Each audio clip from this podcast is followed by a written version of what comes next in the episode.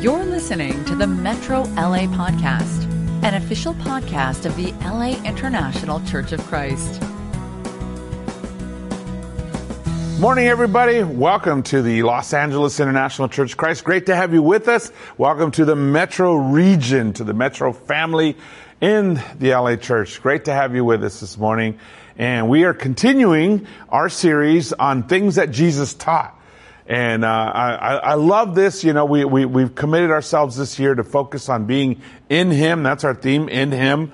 And we've been looking at things of, of God, the Father, of Jesus, the Son, and the Holy Spirit. Of course, we're kind of going back and forth, but this series is, is focused on things that Jesus taught. And I'm particularly pulling out things that maybe we don't talk about so much normally.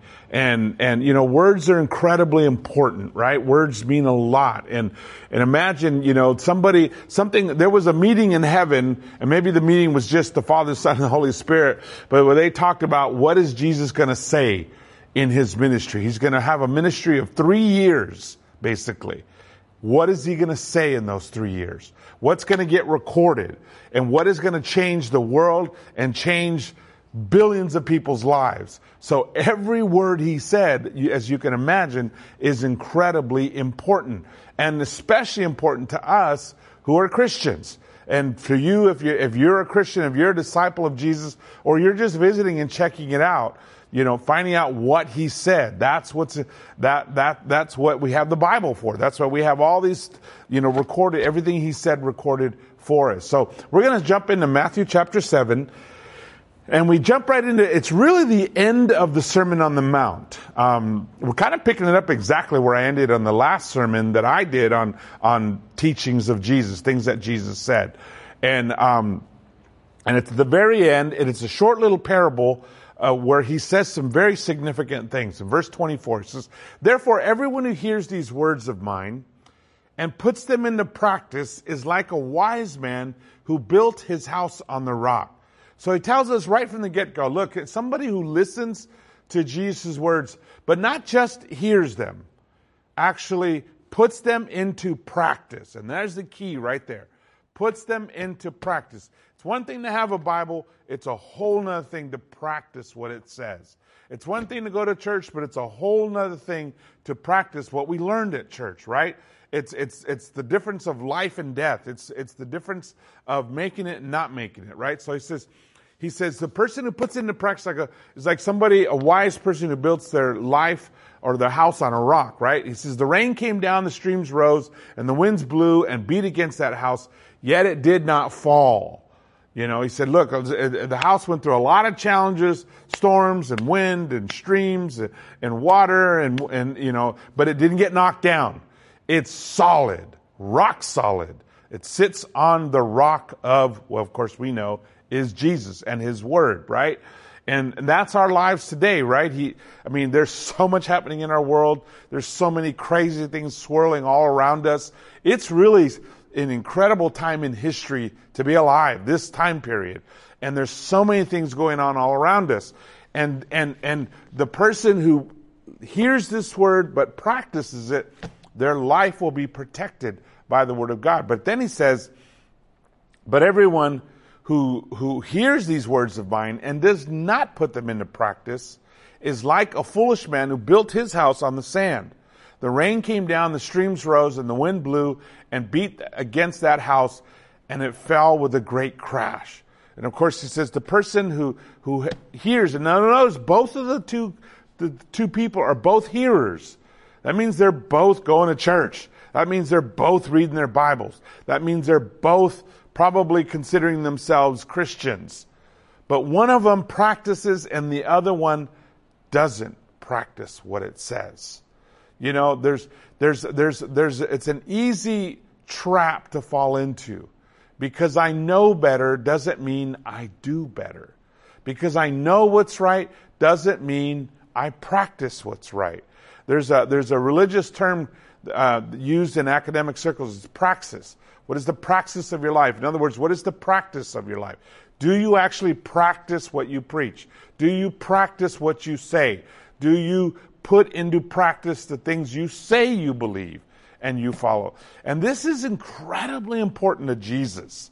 You know, this, this is, These are probably some of his most significant words that he's telling us is to make sure that we're not just hearing it. We're not just reading it. We're not just, you know, exposing ourselves to it, although all that is good. But more than that, we are actually practicing the things that he taught. We're putting them into practice. It's our praxis, right? In, in, in Matthew 23, there's a classic, classic chapter that um, where Jesus lays out the religious people, the, the religious leaders, the, the Pharisees and the tax collectors, and he challenged them. It's called the seven woes. And the thing about the seven woes, you know, it's, it's Jesus basically expressing his anger, expressing his indignation, indignation, which is righteous indignation. What's the difference between righteous indignation and blowing your temper? Blowing your temper is per- almost always about yourself, right? Something that bothers you, that just bugs you. Righteous indignation is, is the anger that a righteous person feels when somebody's offending God, when somebody is doing something that's absolutely wrong. I'll never forget one day, um, um, Michelle and I were ta- we took the kids to this as a place called Grandy's. It was kind of like a Chuck E. Cheese, and they were playing on the playground and and this, this one little kid there, we kept hearing him say, Oh my God, oh my God. You know, and he kept saying that again and again, you know, and, and it was noticeable every time he'd yell, Oh my God. And then our oldest daughter, who was at the time probably about five years old, maybe even four, she was really little, but she walked up to the little kid and stuck her finger in his face and said, Stop saying that. My God doesn't like it. And, and oh my gosh, everybody just stopped and we all looked at it went, whoa. I mean, she was a picture of righteous indignation. Last week, last week, um, um, Reese gave a sermon about Jesus flipping the tables and what made him angry and everything. That was not Jesus losing his temper. In fact, actually, we know from the other gospels that he had showed up the night before and was watching everything. He was angry because people were being hypocritical because people were abusing God and dishonoring God's name. In fact, the truth is that's what any person who loves God and walks with God is gonna feel with hypocrisy. It's gonna make them mad. It's gonna make them furious because it's wrong and it makes God look bad. I mean, how many kids have I seen grow up in hypocritical families and they hate the church? They hate God. They hate the Bible because it's all hypocrisy to them. It, it's, it, it, it embitters people. How many people, how many of us grew up with attitudes towards Christianity or attitudes towards churches because of experiences with hypocrisy? I mean, the truth is, everybody hates hypocrisy. Everybody hates a hypocrite. And it particularly made Jesus angry. And I mean, he lays them out. Woe to you! Woe to you! You know, I mean, when, you know, seven times he says this. Well, six times he says, what are you hypocrites? One, and the one he doesn't, he calls them blind guides, which is not any better, you know, but, but he, re, he rebukes them seven times. Woe to you! You know, because it makes him mad. And he keeps talking and later on in the very same, in the same discourse, he says, you snakes, you brood of vipers, how will you escape being condemned to hell? Therefore, I am sending you prophets and sages and teachers. Some of them you will kill and crucify. Others you will flog in your own synagogues and pursue from town to town. I mean, Jesus is, is, is definitely angry here. It is definitely righteous indignation. He's bothered. He doesn't, he hates hypocrisy, right? Because it turns everybody off. Because it makes people curse God. It makes people walk away. And, and, and it, it is like the most, it is, it's the opposite of what Jesus was all about. It's the opposite of what God stands for. Truth and light, you know, and honesty. Hypocrisy is, is deceit and pretending and playing games and not being really who you really are. And you see how he feels about it. He says, you snakes, you brood of vipers. He says, how will you escape being condemned to hell? Well, can you imagine Jesus saying that to you? Can you imagine Jesus saying, You're a snake? How are you going to get out of going to hell? Whoa. I mean, I don't, I, you know, uh, nobody want that said by Jesus to them, right? I mean, I would die on the spot if he said that to me. Because that is not what we what we're here for. We're not in this. We're not in the church. I didn't join the church to be a hypocrite.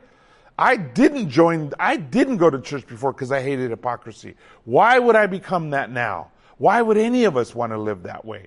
Right? And, and here's the thing about being a hypocrite. There's, you're not going to escape hell. You're going to, you can fool a lot of people here and now. You live in a double life. You can pretend, you can act like you're okay, but in the end, you will be caught and God will expose it. The Bible warns us that everything will be exposed in the light in the end.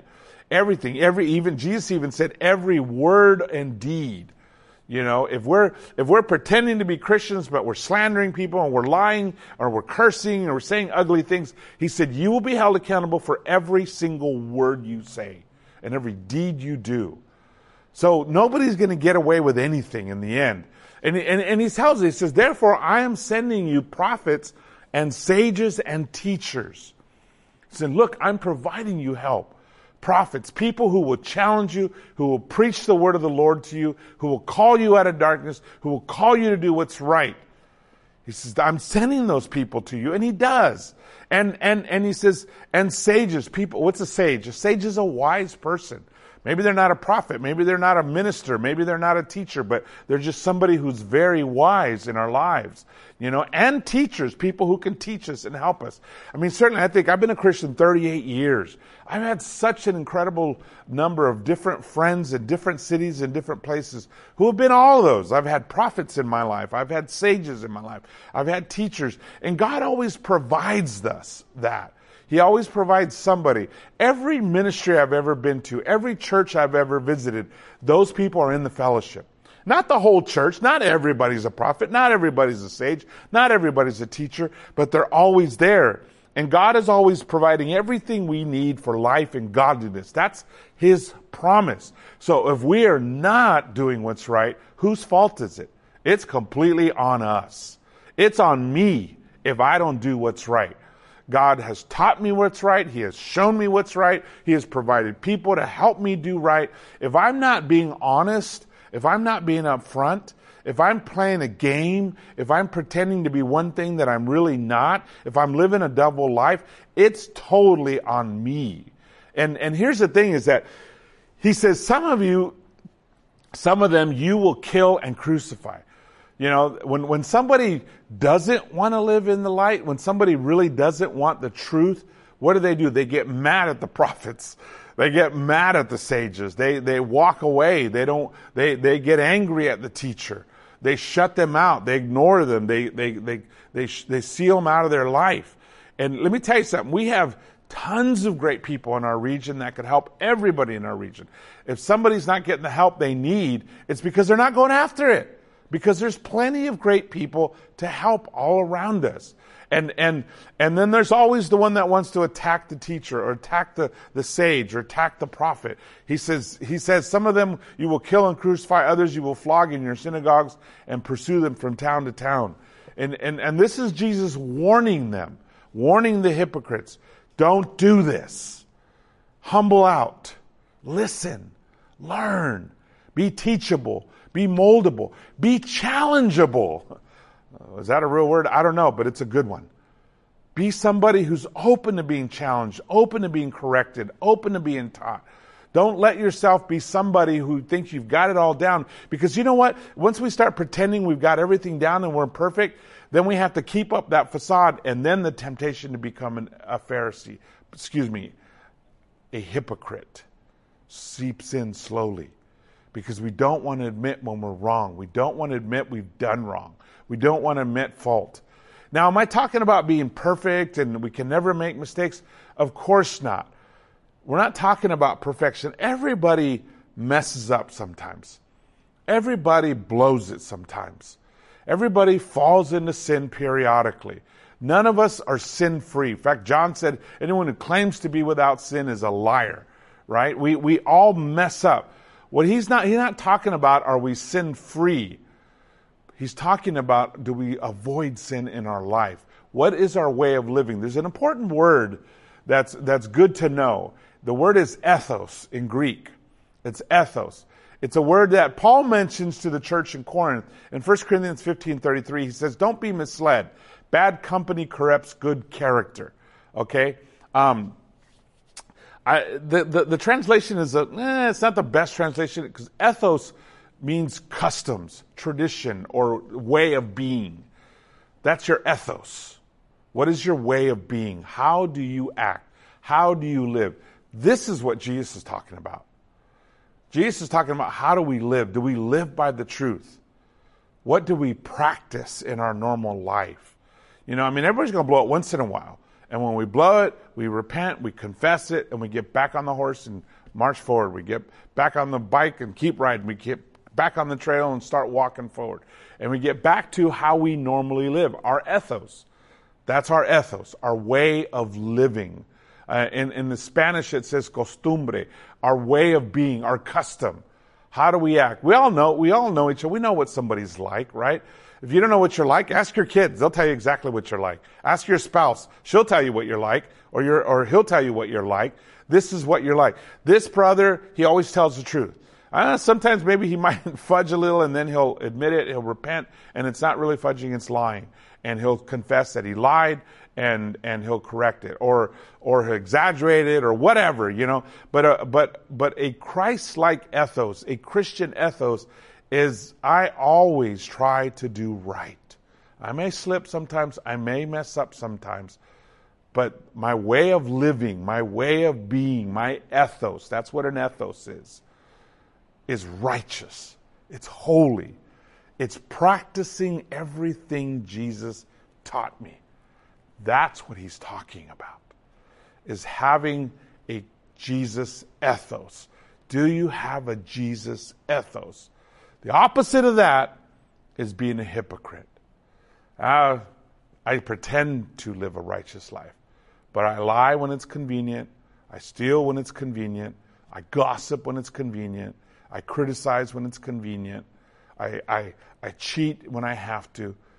That is a sinful ethos. That's a hypocritical ethos. That's, you know, I lose my temper at home and yell at my kids. I curse. I say ugly things. I look at pornography regularly. That's an ugly ethos. That's not right. That is being a hypocrite. You know, in Matthew 7, Jesus tells us something really important. More words of Jesus. He says, Enter through the narrow gate, for wide is the gate and broad is the road that leads to destruction, and many, many enter through it. But small is the gate and narrow the road that leads to life, and only a few find it. How many? A few, he says. A few. He says it's a narrow gate, and only a few find it. The wide one leads to destruction. And most people find that one. If they're not on the few, they're not the few, they're the most. And the most, that's what, I don't want to be like most people. I don't want to live like most people. I don't want to be part of most people. I know you don't. I didn't want to join a church to be a, a hypocrite. I left hypocrisy. I could be a church, be part of a church of people who are sincere about their faith, who are real, who are honest, who are open, who strive for their best. Not perfect. They're not, not going to be perfect, but they have a Jesus ethos. They try to live this way. And Jesus warns us. He tells us, look, you got to really fight for this. You've got to live intentionally. You've got to live purposefully. You've got to have your mind and your heart set on this or you'll become like everyone else who don't find it, who don't get there. You know, I, I you know, even his words are not to just make us mad or, or scare us. They're because he cares about us. I love the old saying, he comforts the afflicted and afflicts the comfortable. I mean, for the most part, I love talking about God's love. I love talking about Jesus' grace and mercy and kindness and patience and his understanding. It's why I'm in love with Jesus. It's why I devote my life to him. It's why I give everything. It's why you do what you do, right? Because of his love and his grace. But it also makes me understand that I don't play games with him. And I don't, and, and, and if I'm doing bad or if I'm messing up, he's gonna challenge me and that's good. Because I need that. I need that. And sometimes I get comfortable and Jesus will challenge us.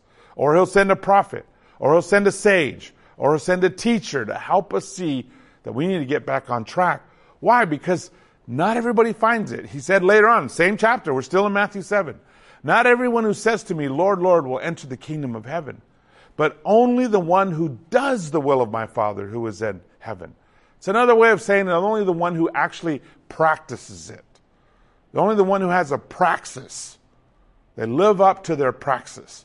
Many will say to me on that day, Lord, Lord, did we not prophesy in your name and in your name drive out demons and in your name perform many miracles? Then I will tell them plainly, I never knew you. Away from me, you evildoers. Wow, that is a powerful, powerful statement. He says, it's not about being religious. You can go to church all the time. You can read your Bible all the time. You can have a big Bible. You can, you can be super religious and it be worthless. It can mean nothing. It can have zero value. People ask me, you know, do you think that only people in your church are saved? Of course I don't think that. But I don't even think that everybody in our church is necessarily saved. Because it's how we live that matters. It's how we live our lives that shows whether we're Jesus' people or not. There are hypocrites, people who live double lives, who pretend to be a disciple and yet lie, yet curse, yet cheat, yet, yet are horrible to their kids or horrible to their spouses. And that's that, and God will catch that. God will expose that and God will deal with it. I don't want to be in that group and shouldn't, you shouldn't either. That we strive to be people who live according to the truth, who are honest, who live and walk in the light who, when we face Jesus, the words we hear are well done, good and faithful servant. And he's going to say, well done, not because we were perfect, not because we didn't make mistakes, but because we tried, because we lived a Jesus ethos. We always were striving to do right we corrected ourselves. We listened to the prophets. We listened to the sages. We obeyed the teachers and put into practice everything we learned from Jesus. And when we messed up, we got back on our feet and kept going. You know what a hypocrite is, right? It literally is a Greek actor. No slam on actors. I know we got actors in the church. It's nothing bad with an actor. It's just that a, a hypocrite is is the is actually an, a Greek actor wore a mask, and that's who he pretended to be and that mask was who he pretended to be. It wasn't the real him or real her. Actually, they were all men, and, and even the women, they would wear a, a female mask pretending to be a woman, but they weren't really. And so a hypocrite is simply somebody who pretends to be something they're not. It's somebody who pretends to be honest, but they're not honest. They pretend to be pure and holy, but they're not. They pretend to live in the truth and in the light, but they're not. And that's what Jesus hated. That's what he couldn't stand. That's who he was talking to when he said, How will you escape going to hell? How do you think you're going to get out of this? You know, there's a, there's a very classic, classic um, scene in the early church. You know, the church in Acts that was founded and grace and love, and it was a beautiful scene. They were sharing everything. I mean, it was the closest thing to a perfect church you'll ever see anywhere. Was the church right at the beginning. But even there, hypocrisy struck. You know, the, the, the, people were selling their property and give, and laying the money at the feet of the apostles, turning in and saying, here's what we got. We're donating that to the church so the church can be taken care of, so the kingdom can be taken care of. You know, I appreciate even, you know, what, what Edgar was saying in his interview. He was sharing how, how it makes me want to give everything and sacrifice everything, even financially, because I believe in this so much and I love the church. You know, and that's where we're supposed to be. That is a healthy mindset that we want to give it all to the church. But sometimes we get tempted to play games. And there was a scene in, in Acts chapter 5. Ananias and Sapphira sell a piece of property. And look at what happens. Instead of just giving the money to the church, they didn't have to give it all. Nobody, nobody told them they had to give all of it, but they lied. They pretend to give everything they got and they didn't. And so we read Peter asking, What made you think of doing such a thing? Why would they lie? You have not just lied to human beings, but to the Lord. When Ananias heard this, he fell down and died. And great fear, uh, and great fear seized all who heard what happened. the whole church went, Whoa, whoa. God is serious about righteousness. God is serious about not playing games. God will deal even with Christians. He killed a Christian. Then some of the young men came forward, wrapped up his body and forward, and carried him and buried him. About three hours later, his wife came in, not knowing what had happened, and Peter asked her, Tell me, is this the price you and Ananias got for the land? Yes, she said. That is the price. Peter said to her, How could you conspire to test the Spirit of the Lord? Listen, the feet of the men who buried your husband are at the door, and they will carry you out also. And at that moment she fell down at his feet and died. Then the young men came in, and finding her dead, carried her out and buried her beside her husband. Great fear seized the whole church and all who heard about these events. Wow. That was in the church.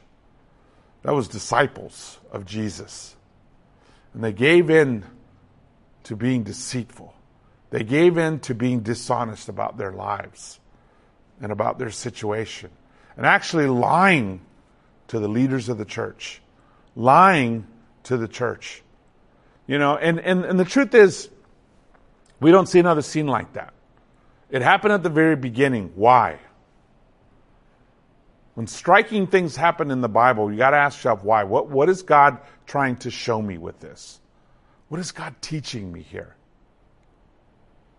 I think there's a number of lessons. The most obvious is don't play games with God, especially in the church. Don't play games with God. Live in the light. Be honest. Be real. Don't be fake. Don't pretend. Don't hide your sin. You sin, confess it. Deal with it. Be the real thing. Be authentic in your religion. Jesus said to them later in Matthew 10, He said, Do not be afraid of those who kill the body but cannot kill the soul.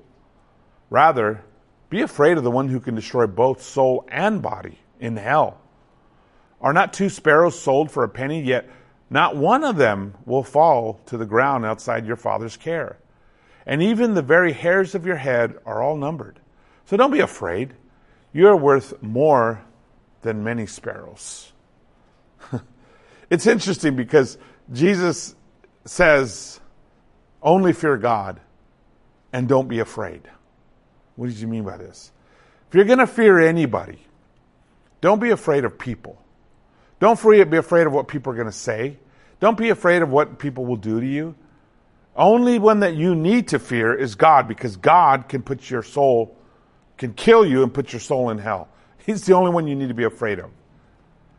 The fear of people gets us in a lot of trouble. The fear of what people will say, the fear of what people will think of us, gets us to lie sometimes. It gets us to pretend that we're something that we're not. It gets us to play games. Fear really controls us. Sometimes we, oh, we react to fear and we get prideful instead of getting humble, or we get defensive, or we go on the attack. And all it is is fear fear of looking bad, fear of looking weak, fear of, of, of, people criticizing us, fear of failure, fear. I mean, all these fears, they mess us up. So we have to keep our eyes on Jesus. And we have to really strive to put into practice what he said. That has to be our ethos. Our ethos has to be a Jesus ethos. But then he says, Look, he says, he says, yet not one of them will fall. He says, are you not, are not two sparrows sold for a penny? Yet not one of them will fall to the ground outside of your father's care. And even the very hairs of your head are all numbered. So don't be afraid. You are more, worth more than, any, than many sparrows. This reminds us look, God loves you. Why does God discipline us? Because He loves us and He cares about us. Why does Jesus say tough things? To help us. The same reason a good parent says tough things to their kids. Because they love their kids. And they don't want their kids to destroy their lives, to ruin their own lives. And so they will discipline their kids, which actually makes their kids feel more secure and loved. And the same thing with us. As God challenges us because he loves us. And he says, don't be afraid. You know, fear, the Bible says, is the beginning of wisdom, right?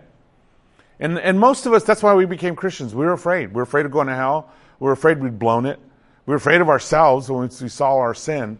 And that's a good beginning. That's a good start, man. It gets us out of sin. It gets us to stop doing stupid things. It gets us to repent and to get baptized. And hopefully we caught a glimpse of the love of Jesus and that was in there too. When we saw that we would be forgiven, that we saw that all that Jesus did for us and how much he loves us. And hopefully in our Christian life, that grows becomes more and more and more our motivation. Because love is a much better motivation than fear.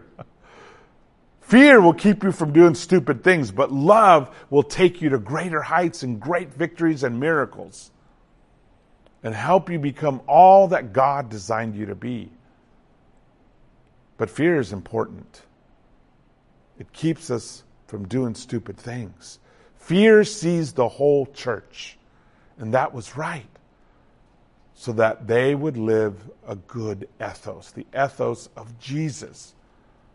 What is the ethos of Jesus? It means that you're not lying anymore. You tell the truth. It means no more stealing. We, in fact, we're giving all the time. We're sacrificing. We're giving. It means no more cheating. We're honest. We're upfront. We don't, we, we, we, we don't cheat anymore. We do what's right. Means no cussing. We speak with honesty and understanding the power of our words, with purity and holiness. We lift each other up. We encourage one another. It means no more complaining. We express gratitude. We express appreciation instead of complaining. It means no more slandering. We don't just talk trash about people. We honor people. We hold people up. It means no more gossip. We hold our tongues when we're tempted to talk about bad things that others have done or that we don't like or that bothers us. It means we, we, we don't give our hearts to pornography. We protect our eyes and our ears and we, and we do things to make sure that we don't fall into it. It means no more hating. We love. We love everyone. We strive or give our hearts to everyone, every race, every language, every ethnicity, every background, because Jesus said, go to all ethnicities and make disciples. No more prejudice. We show compassion. We show understanding. No more racism. We understand the challenges of others and the things that other people go through from whatever background. No more murder. We don't take life, we give life. In fact, we save people. We devote ourselves to saving people. No more cheating. We practice justice. We do our part. We speak up for the weak. We defend the poor. We serve the needy. No more addiction. We choose freedom, freedom to overcome. We, we live a freed life. That's the ethos of a Christian. That's, that's the group I want to be a part of. How about you? The kingdom of God. What a great place. Again, does it mean we're all perfect? No, we mess up, but we repent and we get back on the right path. We catch ourselves and we correct ourselves. We confess our sins. We get help from each other. We rely on the prophets and wise people and teachers that Jesus has sent us. And we get that help. Jesus said, very important. He said this to the woman, the Samaritan woman, but it's in the same line of what we're talking about. He said, A time is coming and has now come. So that time is now time. It has now come when true worshipers will worship the Father in spirit and in truth. They're not going to be just religious people, but they're going to be authentic. They're going to be genuine. They're going to be sincere in their faith. Spirit and truth. They'll be spiritual people who live by the truth. For they are the kind of worshipers the Father seeks. That's who God is looking for. God is spirit, And his worshipers must worship in the Spirit and in the truth. John 4:23. That's what God wants. That's what he's seeking. Those are the things that Jesus talked about. Those are the things that Jesus wanted us to get. Live in the truth. Do what's right. Practice, practice, practice the ethos of Jesus, his way of life. Strive every day to put into practice the Jesus things that he taught. That's how incredibly important his words are. It makes all the difference in the world to our lives, to the impact we have on those we love, to the impact we have on the world around us, and the people that God puts in our path. Let's not be hypocrites. Let's hate hypocrisy. Let's love the truth and walk in the light. God bless you. Buen camino. You've just listened to the Metro LA podcast. For more information about our ministry, please visit metrolaregion.com